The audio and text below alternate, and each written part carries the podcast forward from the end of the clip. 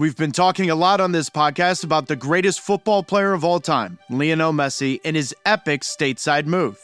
Now you can join Messi as he embarks on his historic next chapter with Apple TV Plus' new documentary series, Messi Meets America. Follow along Messi's journey as he takes North America and Major League Soccer by storm, ushering in a new era with his Inter Miami teammates. This series is streaming now only on Apple TV Plus. Welcome back, everybody, to another episode of Offside with me, Taylor Twellman. I hope you're enjoying your international break. No pun intended with the word break there, because for those of you that follow me on Instagram, you probably saw a nasty picture of my ankle.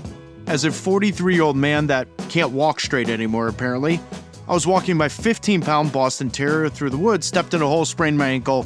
Now I can barely walk. It's amazing, truly. Life punches you right in the face or sprains your ankle.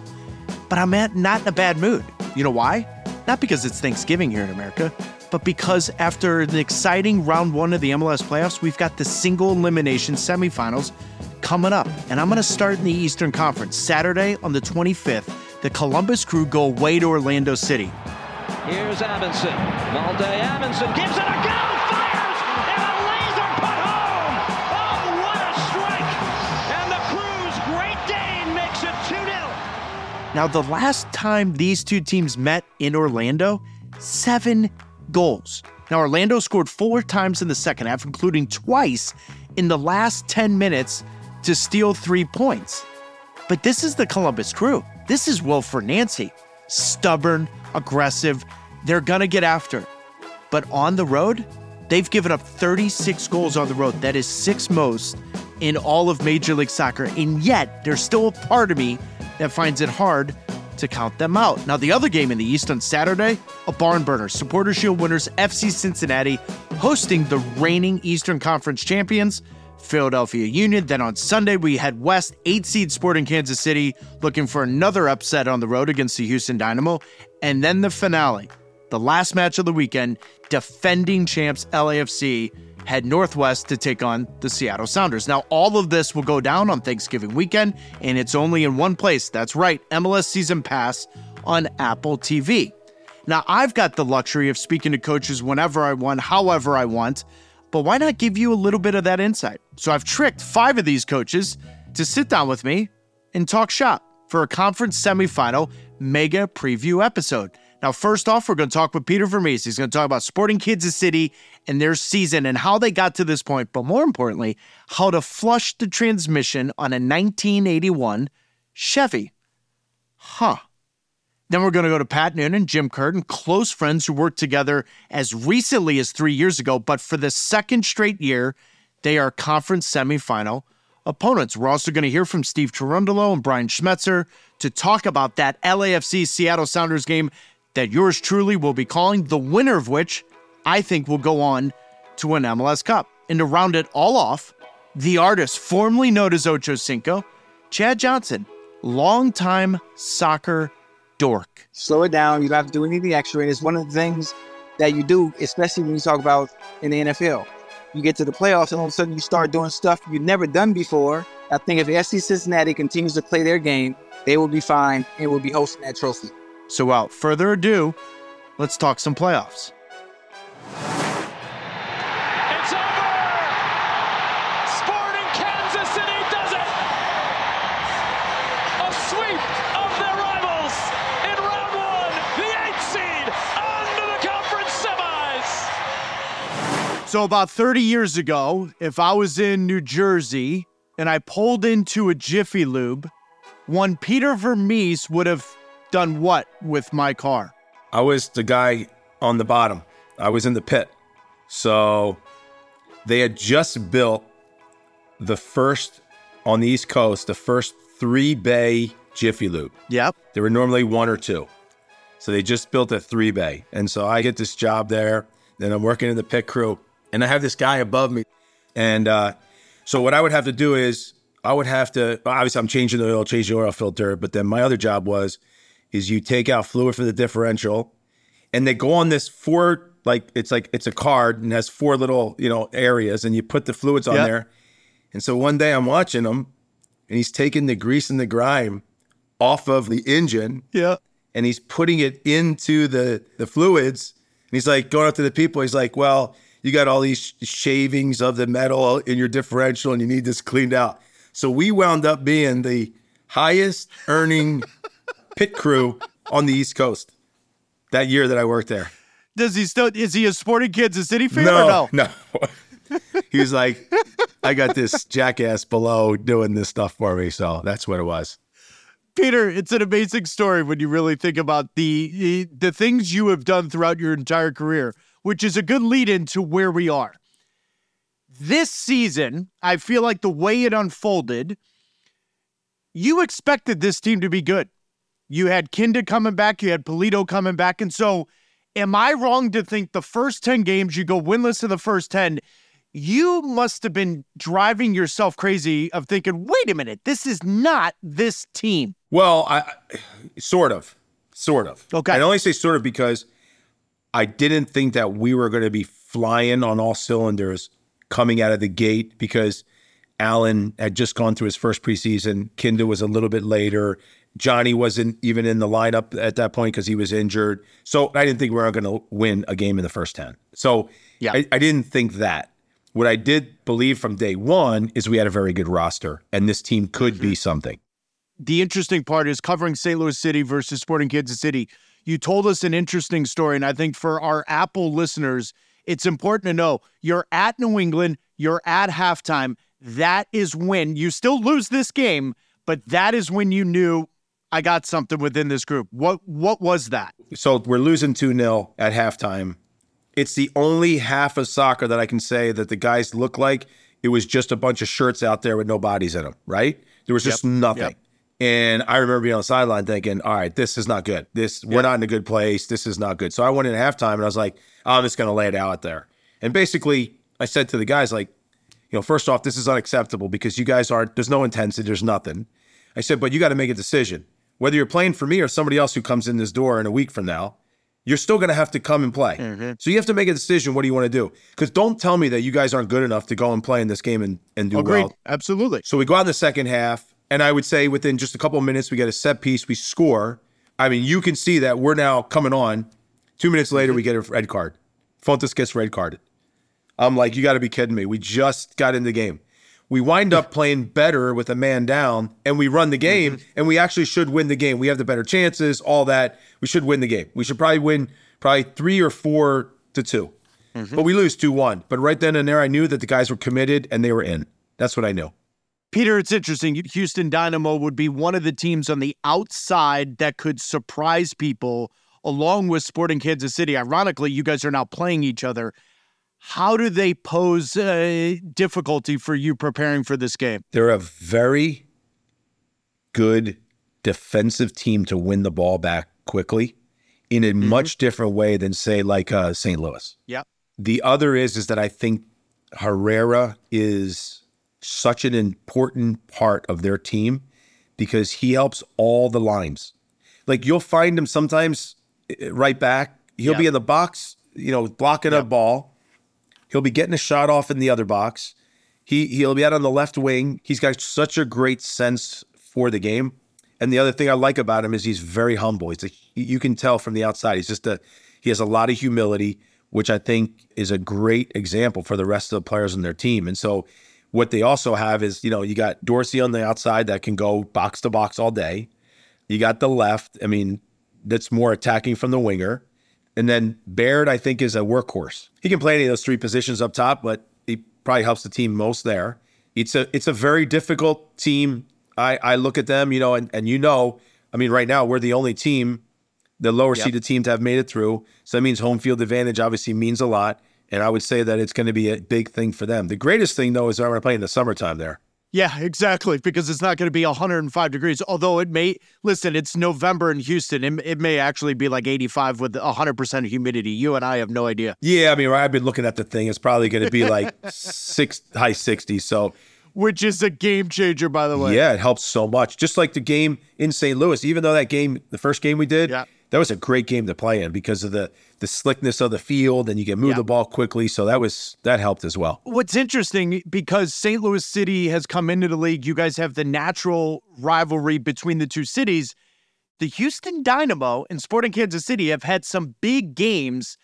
Does that have any impact on this group, or is it kind of just for this year, it's with this group? Ben Olsen's a new manager. You know what I'm saying? Is there any history that creates animosity? I know it is for you. Exactly. Yeah. I always say that, you know, and obviously take the comparison the right way, but I always saw us as, like, we were the Chicago Bulls trying to get past the Detroit Pistons. That's who they were for us. Because 11, 12, we got to the finals, but every time they just snuck it out on us, right? And then 13, we break through, and then we're off and running. And so those games were big. They made us better. They hardened us as a team. I would say that there's no players except for Zeus and Roger, because they remember on our team. Exactly. I don't think they have anybody. I don't think any of the players are going to understand that, other than this is just going to be a playoff game and it's going to be intense. But it could turn into something. It could turn into something. I don't know if it's going to turn into what I just experienced in the first playoff for St. Louis City in Sporting Kansas City. It was epic. One of the best atmospheres in my 20 years in Major League Soccer. That series, that is the most intense of games that I think that we've ever played. They were great. And the atmosphere was tremendous in both places. It was tremendous. Yeah, to see the blue, to see the red, all that together. I'm going to put you on the spot. How come you've never won Coach of the Year? I don't know. I mean, I don't really care either. I mean, it is what it is. Yeah, but come on, though, Peter. Honestly, is it because you're the longest tenured coach? And it's just kind of one of these things where everybody's like, oh, yeah, well, it's Peter. For better or worse, well, yeah, it's Peter. It's Sporting Kansas City. It's Peter. In all seriousness, how the hell have you not won Coach of the Year? I don't know. I don't know how to answer that. I just... Does that motivate you? Not really. I just want, honestly, you know me, I just want, I really want my team to win. That's really what I want. I'd argue if the votes were done after the season, you'd be up in that conversation, if not win it this year, for what this year has turned out to be. Maybe. I mean, maybe, I don't know. My competitiveness is not for individual stuff. If you want to call MLS Cup or US Open Cup, or that, then that's for sure. Right. That's what I want. That's what I'm looking for. You know, I tell the guys this all the time, like, I don't come here just to coach a team and let's play a game. Like, I want to win. Like, I will say I hate losing more than I like winning. Like, I absolutely, we have that in common. Yeah, I hate it. Like, it's the worst. And the only thing that winning does for you is it gives you, after the game, about an hour to maybe go, oh, I was good. I see that play. Remember that play? And then all of a sudden you're like, oh, we got to start thinking about the next game because we got to get going. And you don't want to feel the other way because that's the worst feeling. Yeah, thank you. Yeah. I know. I've lost 4 MLS Cups. I appreciate you reminding me of that. Yeah, sorry. I forgot about that. Pulido, number 9. I'd argue top 3 in this league for all-around game. Would you agree with me? I would. And I'll say this, and you were there. If you take the game in St. Louis, look, they were trying, right? There was times they had 2, 3, 4 guys around him, and he's getting the ball in between those guys. And for him to hold it and then come out of there playing combination play, there's not many players in this league that can do that. There's just not. And just rewind the tape and say, in all those situations where he kept the ball, if he lost them, what does that do for them and what does that do to us? I think it crushes us. The fact that we could keep the ball in those situations were huge. And that's where he is, and you know the player. That's where he's Jaime Moreno. Jaime could, today I got to play left wing. I got to serve the ball. Today I got to be an underneath forward. I could be the target. I can be the number 10. Whatever the game needed, he could do it, and that's what Allen can do. You're the best team since May 1st in the Western Conference. He scored his first goal win. I don't find that ironic that the moment he started to show up and feel confident in his body, you guys are a completely different team. I get Gotti Kenda's got the same kind of argument. But Peter, Pulido was fantastic in that game in St. Louis. Yeah. But his hold-up play, pulling off of Parker, pulling off of Nielsen, whoever was around him, it caused them nightmares. He was really, really good. He was. He's just, and you know, it's all instinct. I mean, that's what's amazing. When he comes back after being out for as long as he was, jumps into training, and we start going, I don't have to say anything to him. He's already doing it. It's uncanny, but it's actually a pleasure to be around players like that. Who's the most important player against the Houston Dynamo for you? Wow, most important player. I think it's Pulido on the road. If he does what he normally does for us in the game, what it allows for the rest of the guys to be able to do, it gives Shallowy less attention. It gives Johnny less attention. And the fact that when we didn't have Pulido in there, everybody just said, listen, we just got to double up on the outsides and we take everything away from them because we didn't have a number 10 or a number 9. But now when he comes into that area, they have to focus in on him, and now you can play to those guys, or you got a number 10 that you can play with as well. It changes everything. So I would probably tend to agree with you. That's a monumental moment. You just agree with me. You know that, right? We're gonna end it right here. I said I tend. Although, if you had to fix my transmission right now, do you think you could do that? I can't fix. Well, I couldn't fix your transmission, but I tell you this: I could change all your fluid. I could change the gasket. I'll just tell you one quick story about that job. Yep. Back then, the Ford Escort had a oil filter that was up and around the muffler, and they were a nightmare. So I used to hate doing them, and they started developing these things you would put on so you wouldn't like burn your arm. So one day this car comes in, and it's like an older car. And I'm telling you that the oil filter's up there, and it's just in the worst place ever. So there's a guy on Bay 2, and he's a grease monkey, right? And I'm not. So I'm like, hey, Joey. I said, I bet you can't get this thing out of here. He's like, what are you talking about? I can get that. He's up there, and he's going, his arm's burning everywhere. And I'm thinking, thank God this guy got that thing off there. That's Jersey right there. Why do I feel like Joey was actually Tony Meola with that impersonation? Could have been. That's great. To the only Jiffy Lube employee to ever win MLS Cup, Peter Vermes, thank you, buddy. Thank you. Summer plays a good ball here for Wagner. Across, and it's turned in by Uwa. Nearly an own goal off Romney. Spilled by Jackson, and it's a straightforward tap-in. And Philadelphia have started these playoffs flying. I felt like when the season started, it was written in the stars. It was going to be you guys against FC Cincinnati. It's a rematch of what happened last year. I know the respect level between you, Pat, and the organizations. I'm going to get to that in a moment. But there does feel like there's a little bit of a rivalry brewing. Am I reading the tea leaves correctly? You nailed it. Look, every game we play against them is a one-play game. The intensity of the games is really there. Their group, I think, has evolved so much defensively. They're really, really hard to break down. They have some, I'll just say it, nastiness to them as well, where, you know, they don't back down. Again, it's going to be a one-play game. They're a great team. I think it's a little bit flipped, right? Because last year, you know, we were the team that won all the accolades, you know, tied for the Supporters' Shield, but get lost on a tiebreaker. You know, had the individual best 11 guys, the Defender of the Year, the Pat, for me, should be Coach of the Year. But no, you look at it, and it's exactly last season. The difference now is, you know, last year they had to come to Subaru Park. Now we have to go to their stadium, which has become a really, really hard place to play. And it's a great stadium.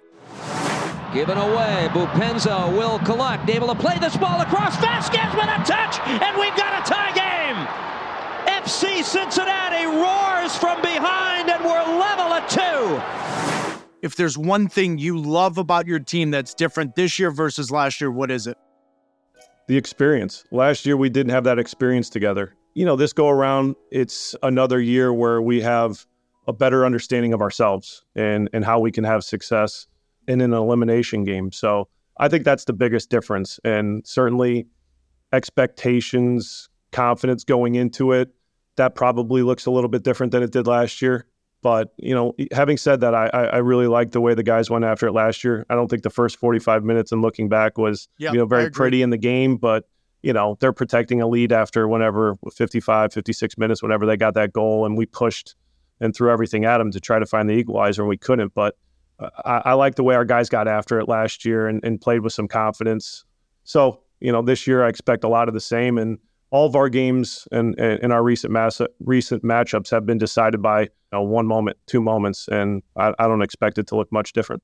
How do you not over-prep a game when you've got 15-plus days to assess it? How do you do this for 15 days where you don't look at every single scenario and situation and not overdo it? Yeah, it's a challenge. So, look, it's unique. We're going to have a stretch of days here where our best players aren't here. You know, a lot of the guys that are going to be starting in the game aren't here. I think we have 4 starters that we'll train with. We get them all back on Friday, and then we play Saturday. You know, that's a challenge. It's a unique one.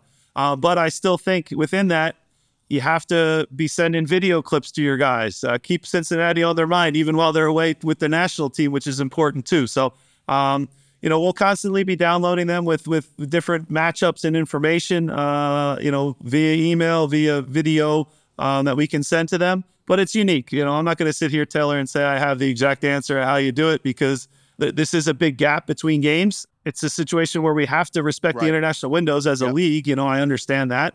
And we're going to make the most of it. And you're still going to get a great game. I can tell you that right now. It's going to be a really hard-fought game. We tend to bring the best out of each other, us in Cincinnati. And this game will be no different, that's for sure. The extra days do help you in terms of covering, you know, certain aspects of your opponent that maybe you wouldn't have in your typical, 6-7 day period. They've obviously shown different formations with different personnel. That's a little bit more unique, I think, than last year. So it gives us time to just work on a few different things in preparation for different game states, as far as if we're looking at a back four, a back five, you know, if we're looking for a goal, if we're protecting a lead, you just have a little bit more time to kind of focus on more than you typically would. So having said that, you know, once the whistle blows, a lot of it will come down to the level of composure, the way we compete. And it can't just be about competing. You have to have, you know, quality in your decision-making. You have to win big moments, defend the box as well. So I think it allows for trying to get healthy, trying to be as prepared as possible, but you still have to focus on yourselves and what's gotten us to this point and how we can be, you know, the best version of ourselves come Saturday. What do you expect from this game? Because oftentimes, and you've been around for a long time, last year's Cup Final is the anomaly to a Cup Final one-off game where you're going to be tight. We've seen it throughout the year against your games against FC Cincinnati.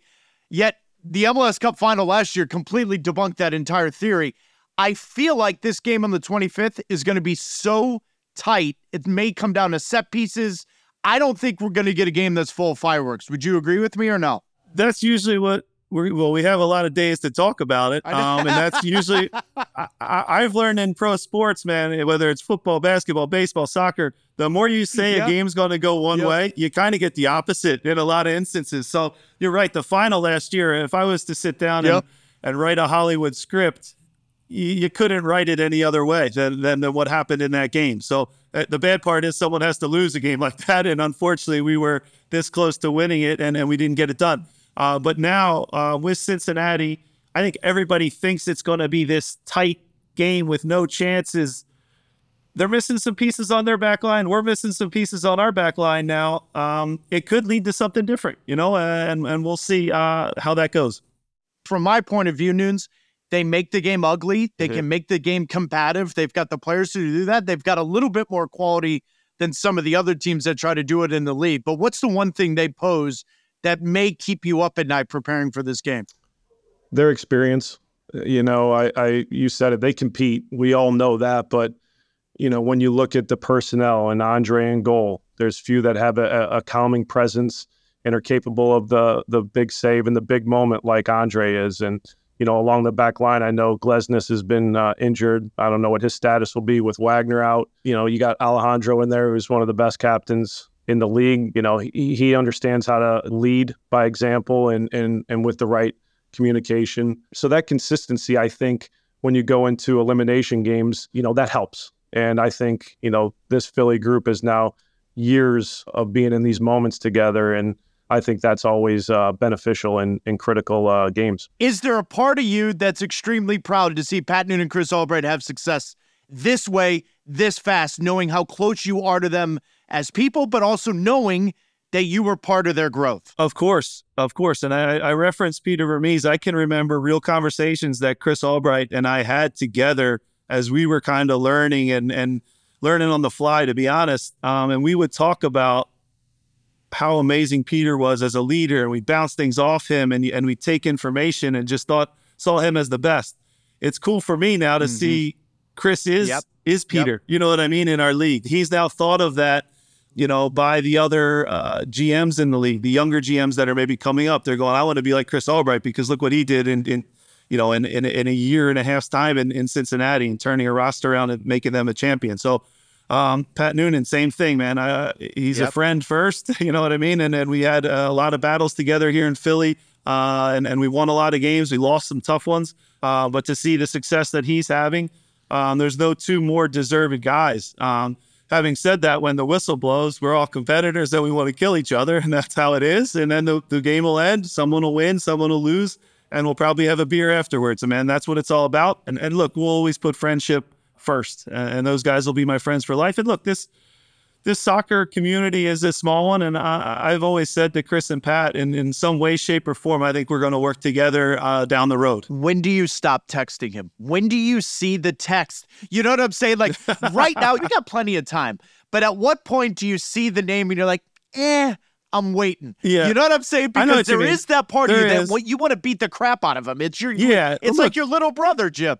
Yeah, for sure. Look, again, it's a situation where, I'll just say this. In the regular season, we'll go out and we'll have some beers together for sure. And it might get late at night. And it might get maybe too late at night. But now I think we're at the point where, because it's playoffs, there'll be an understood thing that, that'll probably stop the Thursday going into the game. There won't be any more text. That's for sure. How many text messages will you and Chris send Jim Curtin before this game?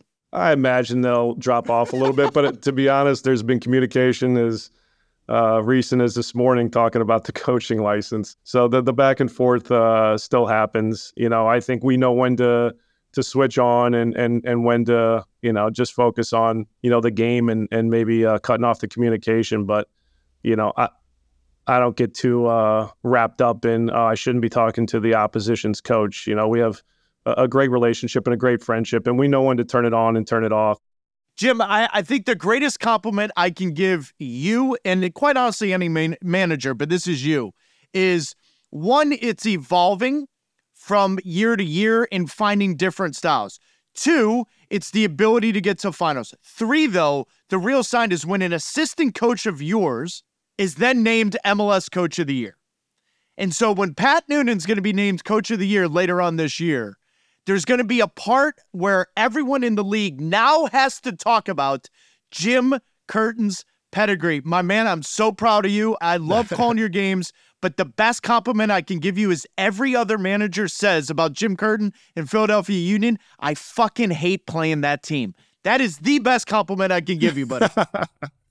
I love that compliment, buddy. And the coolest thing about it, the consistency part, because I have great players and great staff members like Pat, they make my job easy. If I don't show up, if I didn't show up tomorrow, this thing would still run smooth because I have great people around me and I have great players. So, and I will throw it out there to stick up for us. We have the most points over the last 6 years. The Philadelphia Union, the little engine that could. We're still getting a lot of points and we're winning and we're proud of that. And yes, we want to chase trophies and play for trophies every year. But you're right. The ultimate honor as a coach to see your players get better and develop, but also to develop and see Pat's success now. That makes me really proud as a person, and I wish him the very best, except this weekend. Exactly, and I just wish I was there to have the 15 beers with you guys. Good luck, dude. Lots of Bud Heavy. Yeah. Pat, they just came into the locker room. They tell you that you're the 2023 MLS Coach of the Year. What was your first thought?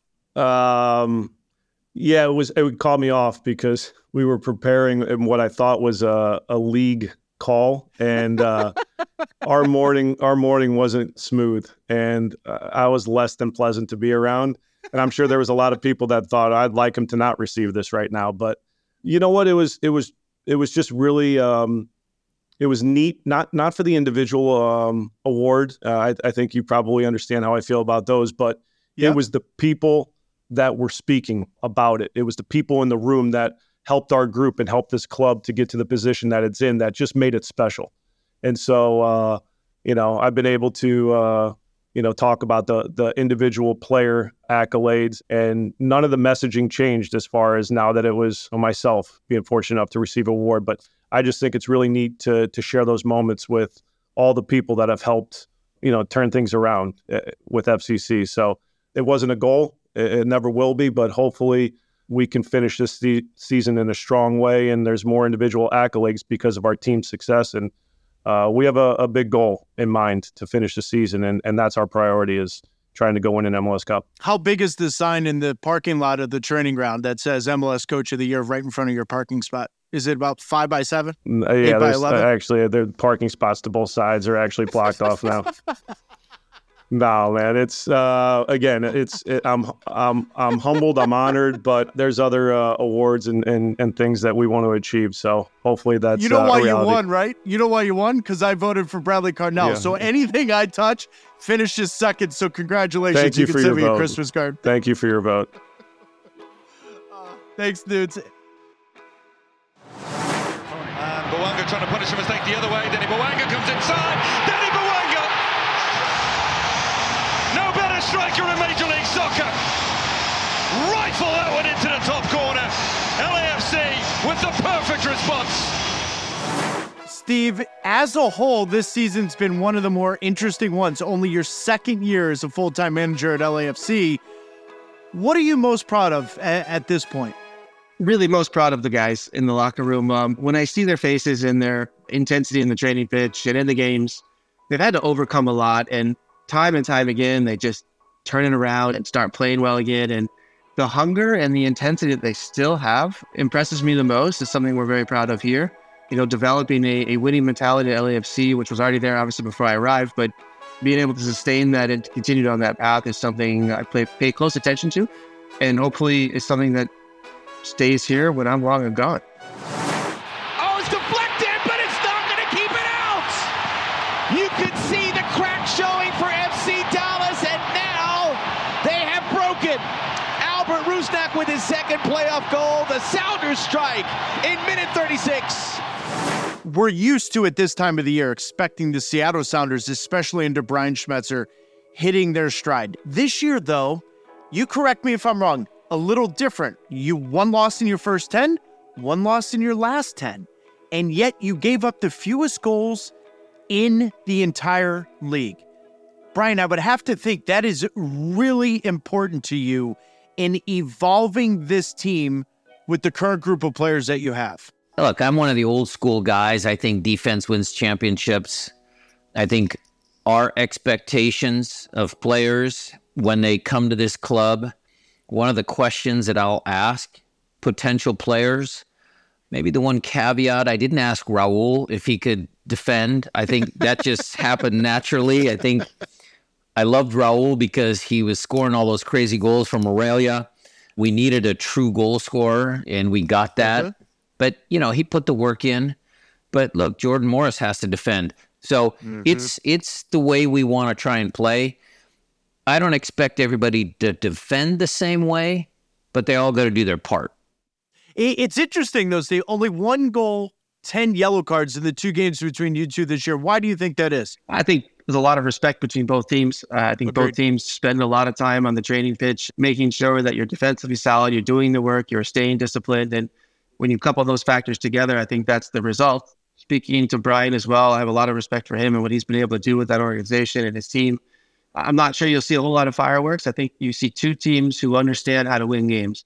And sometimes, a lot of times, finals and major competitions, with the exception of last year's MLS Cup final, but we're talking about World Cup finals and Champions League finals, EuroLeague. They are very tight, and the margins are narrow, oftentimes settled by set pieces and a few moments in the game. And that's what I expect. That's what the guys will prepare for. But if it becomes a shootout, I like our chances as well.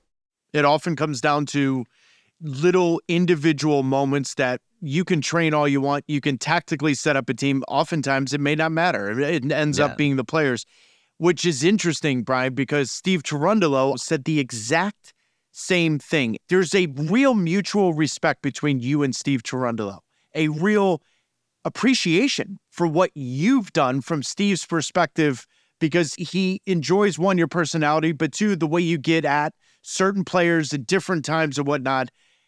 Where did that relationship start? Did you know Steve as a player? Like, where did you get to know Steve a little bit deeper? Look, we hit it off pretty good. Just, you know, Ante made the introduction, and here's a new coach. And look, I always try and walk out at Lumen Field and meet my opposing coach halfway through, because it's a sign of respect, because our jobs are hard. Look, we have great jobs. I don't want to complain. I mean, we have great jobs. We're in pro sports and, you know, but there's pressure. Mm-hmm. There's real pressure. And so that kind of binds us all together. I know we're competitors mm-hmm. and, you know, you don't want to give away secrets. You don't want to give away anything. But the fact of the matter is there is some common bond, some common thread between all of us. Some coaches appreciate that. Sometimes maybe not. Adrian Heath, God bless him, got fired this year, but he and I started that English tradition, or he started it, you know, coming in after games, win or loss. And so I did that with Adrian, and I offered that to other coaches around the league, and some accepted, some don't, because I get it. After games, if you don't have a good result, you don't want to talk to anybody. But Steve was one of those guys that said, yeah, sure, Brian, I'll come in. You know, our offices down in Lumen are pretty close. And then he took me to his fancy room at his stadium. We had a little sip of good tequila and, you know, we just hit it off. I want you to go down memory lane a little bit. 12 months ago, you're preparing for your first playoffs as the manager of LAFC. This time is now your second. You're defending champions. How different are the two processes and teams? Or is it actually pointless to go back a year ago and say, yeah, this is what it was? It is different because of the difference in the competition. Best of three series, straight to penalties. That did change a little bit of our approach and our preparation. Now it's back to what we're used to, one-offs, obviously with some overtime and then pens. So it does change a little bit of the preparation. I think for us, having gone through the process last year, the idea and the belief that we can do it, that is something we don't need to prepare for and talk about because we have been there and done it. All I heard from media and from other people and from in around the club, whoever wins the Supporters Shield never wins the MLS Cup. And so I think proving everybody wrong last year has gone a long way in our belief that we can win it this year, also away from home. But there are other issues, obviously. Winning games on the road in the MLS, whether it's playoffs or not, remains to be difficult. And we will prepare the team accordingly in order to do that. But it's not an easy task. And Seattle is a good team. Defensively, very solid. Last third of the season has been spectacular, but very, very good and tough to beat, especially in Seattle. So we have our work cut out for us, but I think if we can get beyond that hurdle, I think you should take LAFC very seriously. You've won MLS Cup 2 times in your years with the Sounders. You've won CONCACAF Champions League. But it more so regarding the MLS Cup winners. Is this team similar at all to those teams? And if so, where? I don't think it's similar to 2016 and 2019, the championship teams. I think this year what we tried to do was play a different way, a different style, a little bit more disciplined style. I think we had Nico in his prime, and we had Nuhutolo who's come on, and we had Jordan out on the left, and we had all of these parts and pieces that certainly came together for Champions League. But, you know, at the end of the day, we didn't make the playoffs, and that was a big disappointment. And so we kind of reshuffled the deck a little bit, you know. So the team has some similarities in the sense that Nico's still there from 2019, Raul, Jordan, Christian, Steph and Nico way back, and Christian and Jordan, obviously, from 2016. So there's continuity between the teams. I think they understand what it takes to win in Seattle, that Pacific Northwest grit, if you want to call it that. And so some similarities in personnel, some similarities in just mentality, but the way we play certainly is different. Raul looks bought in. Nico comes in. He looks like he's trying to prove a point to you still, which means he's got your respect. I think all of that works in your favor, but you know this as well as I do. LAFC, one of the best teams, if not the best team in the league, when they score first. 17 times they've scored this year.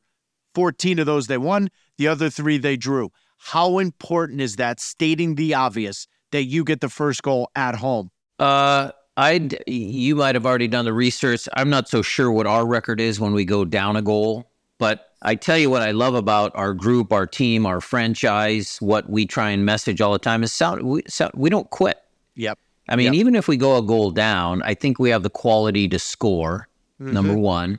Number two, I know we have the mentality that we're never going to give up. Even if we go down 2, the guys still are going to fight. We're still going to try and scrap our way into the game. yes, LAFC has that aura of, you know, whatever, but 2019, they scored first. Guess what happened? Historically, I've always looked at this league in a different light than other leagues. And I find it interesting that since the Galaxy won back-to-back in 11 and 12, nobody has done that. And I find you to be a very interesting perspective on that because, Steve, you've come back to this league. You've come back to this country.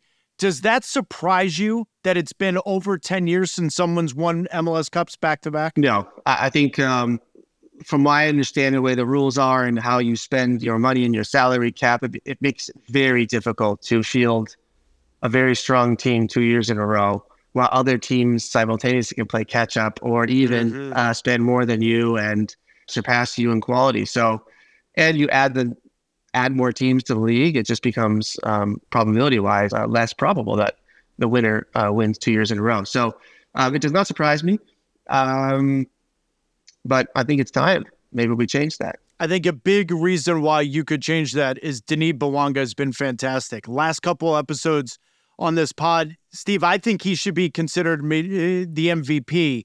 36 goals in all competitions. I get it, Lucha Acosta, FC Cincinnati, and all of that. But Denis Bouanga has been absolutely fantastic from the opening whistle of whatever competition you've been in. What's his best quality in your mind? Like, he can dominate a game, an opponent, and moments. And, you know, obviously Acosta as well has had a fantastic year and implemental in their success.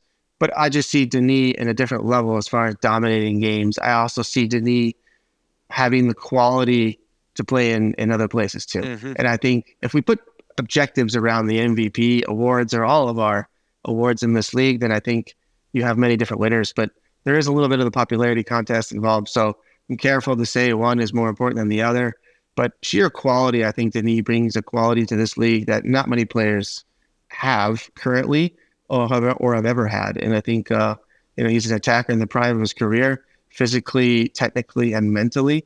And that's the end result is 36 goals and hopefully a couple more. Brian, I'm going to put you on the spot. How come you have not won MLS Coach of the Year? How come Stephen Fry hasn't won Goalkeeper of the Year? You don't. It's a good debate, but hang on a minute. Okay. You know me. I study numbers. I look at numbers, winning percentage, MLS Cup trophies, all of this. Brian, how the hell have you not won MLS Coach of the Year? You and Peter Vermes have every legitimate argument to that award. Interesting story. So, after Peter got his team into the playoffs, I shot him a quick text and I said, hey, Peter, look, you're not going to win Coach of the Year, Noonan is, but hell of a job getting your team from where you started at the year to the end of the year. You should be actually in the conversation for Coach of the Year. I'm surprised that Pete hasn't won Coach of the Year. That's interesting. I don't know. I mean, that's an award that people get maybe for a flashier name or a stylish tactic, you know, whatever. You know me, I'm a down-to-earth guy. I'm pragmatic. I hate to lose. Not winning, you know, okay, some people like to win. I hate losing. I don't know. There's probably some, you know, look, Lexi Lawless doesn't think I'd be successful outside of Seattle. Maybe it's Lexi's fault. Maybe it's his fault. I don't know. I mean, let's blame Lexi. But the reason why I asked this question is this. I actually think in a subtle way, Brian, it's a compliment. And here's why.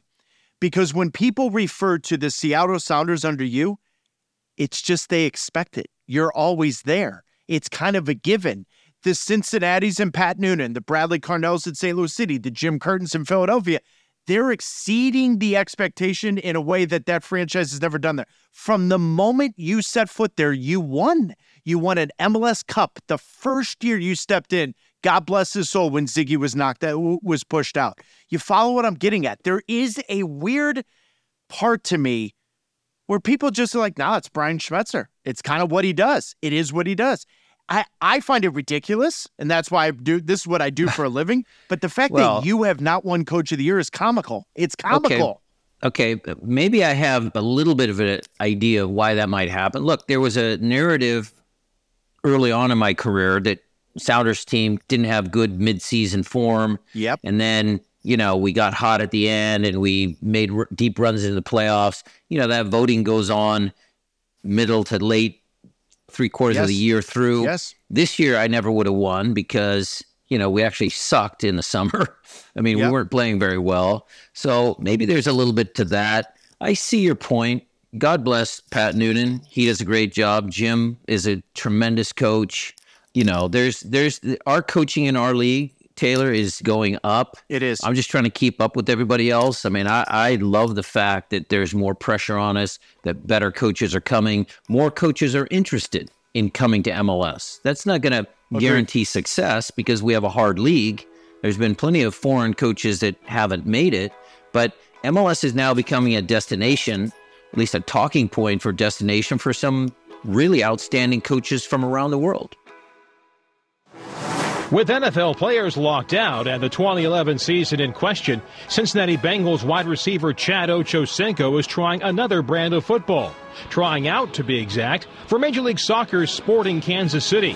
Chad Johnson joins us. I got a proposition for you. Yes, sir. You could turn in your entire NFL career right now to play one full season with Napoli in Serie A and Champions League. Would you do it right now? Absolutely. Absolutely. In a heartbeat. In a heartbeat. Matter of fact, I'd leave my wife for opportunity to play soccer at any level. No, but hold on, though. One, why Napoli? I've always been a fan of Napoli, even back in the day when Maradona was there. My grandfather used to watch Maradona. Mind you, we're in Miami. I knew not very much about soccer because I didn't have the resources to play. But for some reason, Napoli was always on TV. And then I became to understand who Maradona was at the time, and he was a fan of him. And after that, obviously, Cavani, Hamsik, Insigne, Mertens, and the continued flow of talent through there has always kept me a fan. Okay. My love for soccer started back in elementary, you know, and in PE class, where I always gravitated towards the soccer ball because of what I saw on TV. Guys, Taylor, you got to think. I'm from Liberty City in Dade County in the 80s. Oh, yeah. There's no soccer, man. There's no soccer. So it was always a dream of mine. Something I'm very passionate about, even still to this day, even during my playing days. And I just never had the opportunity to do it at the highest level. Chad, I would bet you right now that if you were 12 years old in 2023, you would have never played football. Is that fair? Absolutely. Absolutely. Not a chance in hell. But Chad, look at our youth, right? Look at the youth, the way they're exposed to it. There was nothing like anything you and I experienced growing up in this country. I feel like Chad Johnson right now as a 12-year-old wouldn't know anything but a soccer ball. You know, I would be in a much better place if I was born a little later. Unfortunately, I wasn't, so I'm just going to have to ride the wave and enjoy it from the outside. And when I have an opportunity to play when I can. Yeah, because your NFL career was such a shamble that it was so disappointing. You act like you didn't have a good NFL career. Listen, it was okay. It was okay. But I think if I was able to play the beautiful game with that same smile and entertainment value that I brought to football, it would have been awesome. It would have been awesome. What position would you have played? Probably because I'm so fast, I would have had to be on the wing. Had to, right? I almost feel like you'd be one hell of a wing back. Yeah. You know what I mean? Like someone who had all the freedom in the world, someone that you really didn't need to defend. We know Chad doesn't really want to defend, and he loves going forward. Listen, I'm gonna track back. I'm going to track back and help when I need to. Hey, I want you to take our listeners back to 2011. You actually trained with Sporting Kansas City during the NFL lockout. Right. I can't believe that happened. But two, it happened during a time, Chad, there wasn't a ton of social media yet. You know what I mean? Right, wasn't Instagram. Yet. Twitter wasn't what it is now. Right. Just take us back to that. How did that come about? I mean, listen, during that time, obviously, with my love for the game of soccer, I forgot exactly how it reached out. I think someone on my team might have reached out to Sporting KC about me having a trial. Obviously, not to actually play because I was preparing for the season. So I found it. Listen, Absolutely. This is a great way to stay in shape and fill a void that's always been a childhood dream of mine. Not like I was going to really make the team. It's impossible, but just to get that experience at that level, unbelievable. It was unbelievable, and I really enjoyed it. I wasn't very good, obviously, because I was in the middle of my career. But just that experience, you know, being in the locker room, you know, watching film, seeing how they practice, how they prepare. Oh, that was unbelievable, man. And I'm so thankful because Peter, who is still there, he gave me the opportunity to do it. And I took it serious. Even though it was a short time, I took it really serious and enjoyed it. If I blindfolded Chad Johnson in 2011, put you in the middle of Cincinnati Stadium, buddy, you would have looked at me and said, where are we? Western Europe? Where are we? Is it Germany? How cool is it to see Cincinnati, where you made a huge career out of that town, embrace the beautiful game, and now ultimately win a Supporter Shield and be the favorite to win MLS Cup? Listen, it's beautiful. It's beautiful. I've been to a few games with Jeff Birding and everyone else that's a part of that FC Cincinnati organization has done. It's been phenomenal. The way the game has grown is awesome. The community in Cincinnati that embraces the game of soccer and has adapted to everything that comes with it has been phenomenal to this point. I'm glad to say I'm a part of that as well. Obviously, Miami as well, being that's where I'm from. But I enjoy it, and I'll be there on the 25th if I'm not mistaken. I'll be there on the 25th for that game. Yep, they're going up against Philadelphia Union, where they lost last year in Philly. It's going to be a rematch. Chad, can soccer ever become top three most popular sports in the United States, in your opinion? Oh, that's tough. That's tough. It's a tough one, isn't it? Really, it's a tough one for this simple fact. Obviously, for kids growing up, you think about making it to the pinnacle of your childhood dream. Most of the time, obviously now, because you have to battle with hockey, you got to battle with basketball, you got to battle with football, you got to battle with baseball. And I think at whatever point, it gets to the point where I think where it's money driven in a sense, where you want to make it. Listen, you want to get out of some of the areas and some of the unfortunate circumstances and get your family out of it. And soccer wouldn't be the route you choose. You want to make it to the NFL. You want to be able to save your family and things of that magnitude. When the MLS or soccer in the States gets to a point where you can make millions of dollars and save your kids and be able to make sure your kids are good, then I think it will. But right now, we have to continue growing the game and get better. I agree with you. Chad, you are through and through a Florida kid. I got to ask you, Inter Miami, Messi, this summer, as a fan of the game, what was it like watching that? It was dope. It was dope. It was awesome. It was so for those that have never had the opportunity to see him play in person, I'm not sure how long you followed me, but I've been watching Messi and Ronaldo Cristiano go at it at El Clasico for years. Yep. For years, going, traveling, meeting both of them and seeing it in person and just see the impact he had once he came. And it's awesome. And I think it's good for the game. And I think with him coming over, it's going to open the door for more players wanting to come over and finish their careers over here in the States. And I think it's a good thing. What was Messi like when you met him? He didn't know English. His English was very bad. This was, what, 20... I have the picture. He was a baby. Yeah, he was. He still had the long hair. Yes, he did. And, I don't think he was even wearing number 10 yet for Barcelona. I think he was wearing the other number. Remember that? He was.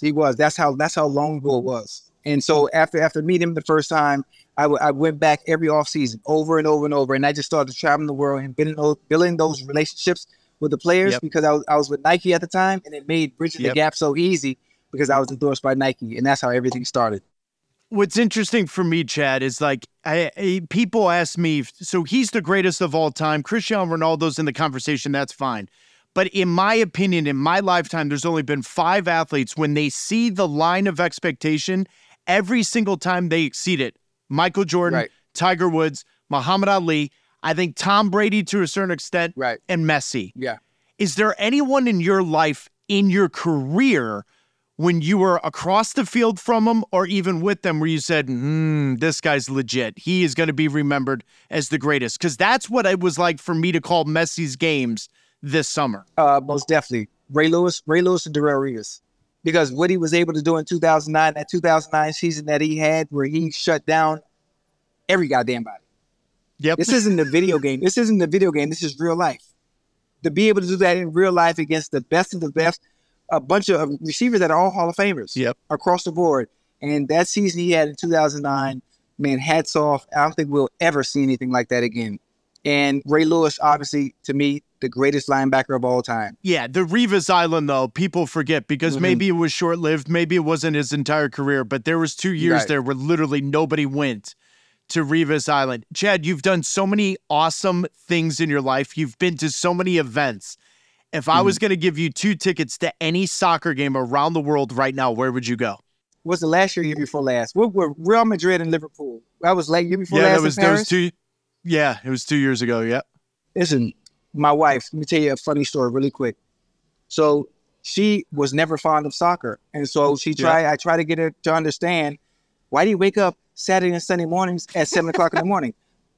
Yo, it's Premier League Sunday. What are you talking about? Will you stop waking me up and turn the TV down?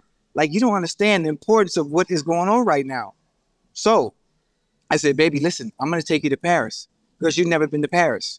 You've never been to Paris. And I think you should enjoy the city of love, you know, and see the Eiffel Tower and see the museums and everything it has to offer. You just wanted to go to the Champions League final. Listen, so lying. I already had the tickets bought for the game. So we get off the plane. Listen, we get off the plane. She has no idea. We get off the plane. And when you get off the plane, the sign is in the airport. I like tap her on the shoulder. I'm like, babe, look at the sign. Dude, you won't believe there's a soccer game here. Little does she know, I already had the tickets bought. I said, baby, if I can find seats, maybe we go check the game out. She's like, I don't want to see no goddamn soccer game. So I took her to see, I took her to the Eiffel Tower. I took the Eiffel Tower, but I said, listen, if I take you to the Eiffel Tower, just agree with me to at least give it a chance. Give it a chance. Oh. Taylor, we got in that atmosphere, and the crowd started singing, "You'll Never Walk Alone." And she's like, "It's over. What is going on?" Yep. It was over from that point. Getting her in that atmosphere, now she's like, when are we going to our next game? So she followed me to the World Cup. Yep. She followed me to the World Cup. She's there a whole month. Oh, now you want to stay? Why you want to go to the World Cup? She enjoyed it from that point on. She is now. Guess who gets up to watch EPL mornings with me every morning? Oh yeah, your coffee's already sitting at the table before kickoffs happen. Already ready. That's why I say when it comes to my NFL friends that don't understand the game, if I can just get you in the atmosphere, that's all it takes. You're doing this podcast with Shannon Sharp. Have you learned anything from him? Because it's been really, honestly, from my point of view, and Chad, I'm a soccer guy, but I'm not. I'm an all-sports guy. I love you two together. Like, has it been better than you expected? You know, we've been friends for a very long time. We have the same personality, the same energy when it comes to enjoying sports in general. What I do have to learn from him, the stories we tell are great because it's our life experiences and it's very organic and authentic. What I do have to learn from him is the game of basketball. I know basketball from a surface level. Yeah, you know the basic rules, but he can sit there and talk it. He can sit there and talk it. So once football season ends, he loves it. Yeah, he loves it. So once football season ends, I would like to go to a game with him, sit courtside, and he can explain it to me a little bit more in depth, so I can go on shows and actually talk basketball the way I can talk soccer. I can talk soccer better than I can talk damn football, which is weird. I was just going to say, Chad, in all seriousness, how about you do a podcast with him on soccer? Have him come to an MLS game, playoff game, and we show him that side. I like that. We should do that. Like, in all seriousness, if you're going to go all in to learn basketball, how about Shannon? Right. Shannon, you come to an MLS game and a playoff game, and you teach him this game. I guarantee you he would be so into LAFC playoff game with you sideline. I'm telling you, it's a no-brainer. Yeah. I'm gonna try that tomorrow's show. I'm gonna throw that. Bring it up to him. Bring it up. Tell him Fred Durst suggested it. Okay, I got you. Final question for you: expectations for the rest of the MLS playoffs. Does FC Cincinnati have to win MLS Cup to make it a complete season? In your opinion? Yeah, most definitely. Most definitely. I think so too. I don't want to add pressure. I don't want to add pressure on them. What you have to do is you have to continue playing good football. You don't have to force anything. You know, do what you're supposed to do in the final third. Make the easy pass. But yeah, it's hard to explain. You don't change anything that you've done thus far just because you're in the playoffs. Slow it down. You don't have to do anything extra. And it's one of the things that you do, especially when you talk about in the NFL. All of a sudden, players get to the playoffs, and all of a sudden you start doing stuff you've never done before. You start pressing. You start just doing stuff that is just totally out of character. I think if FC Cincinnati continues to play their game, I agree, they will be fine and will be hosting that trophy. My man, I appreciate you taking the time. I've been wanting to do this for a long time. One of these days, we're going to be on live TV together, and maybe take Shannon Sharp to an LAFC playoff game. I like it. I'd love that. That'd be a dream for me. Thanks for coming on, dude. Great to see you. No problem. Yep. All right, thank you. I'll see you, T. It's amazing to think Chad Johnson and I connected about 12 years ago about talking shop, and it took us almost 12 years to finally do it. I appreciate Chad coming on. He's in Vegas. The last thing he wants to do is probably talk to me, and yet that's all he wants to talk about. Football, the real football. That is your conference semifinal preview. You can catch all the action on the 25th and 26th, only on Apple TV. I want everyone to have a great holiday. Get rested for Saturday and Sunday, and we'll talk to you next week. Offside with Taylor Twellman is a Major League Soccer podcast produced by Apple TV and Rain Delay Media. Our executive producers are Peter Moses and John Yales. John was our editor. Michael Janot was our engineer. Jonah Buchanan was our associate producer. Iggy Monda and Jonah were our researchers. Music was composed by Brian Decker, and I'm your host, Taylor Twellman. Follow and listen on Apple Podcasts.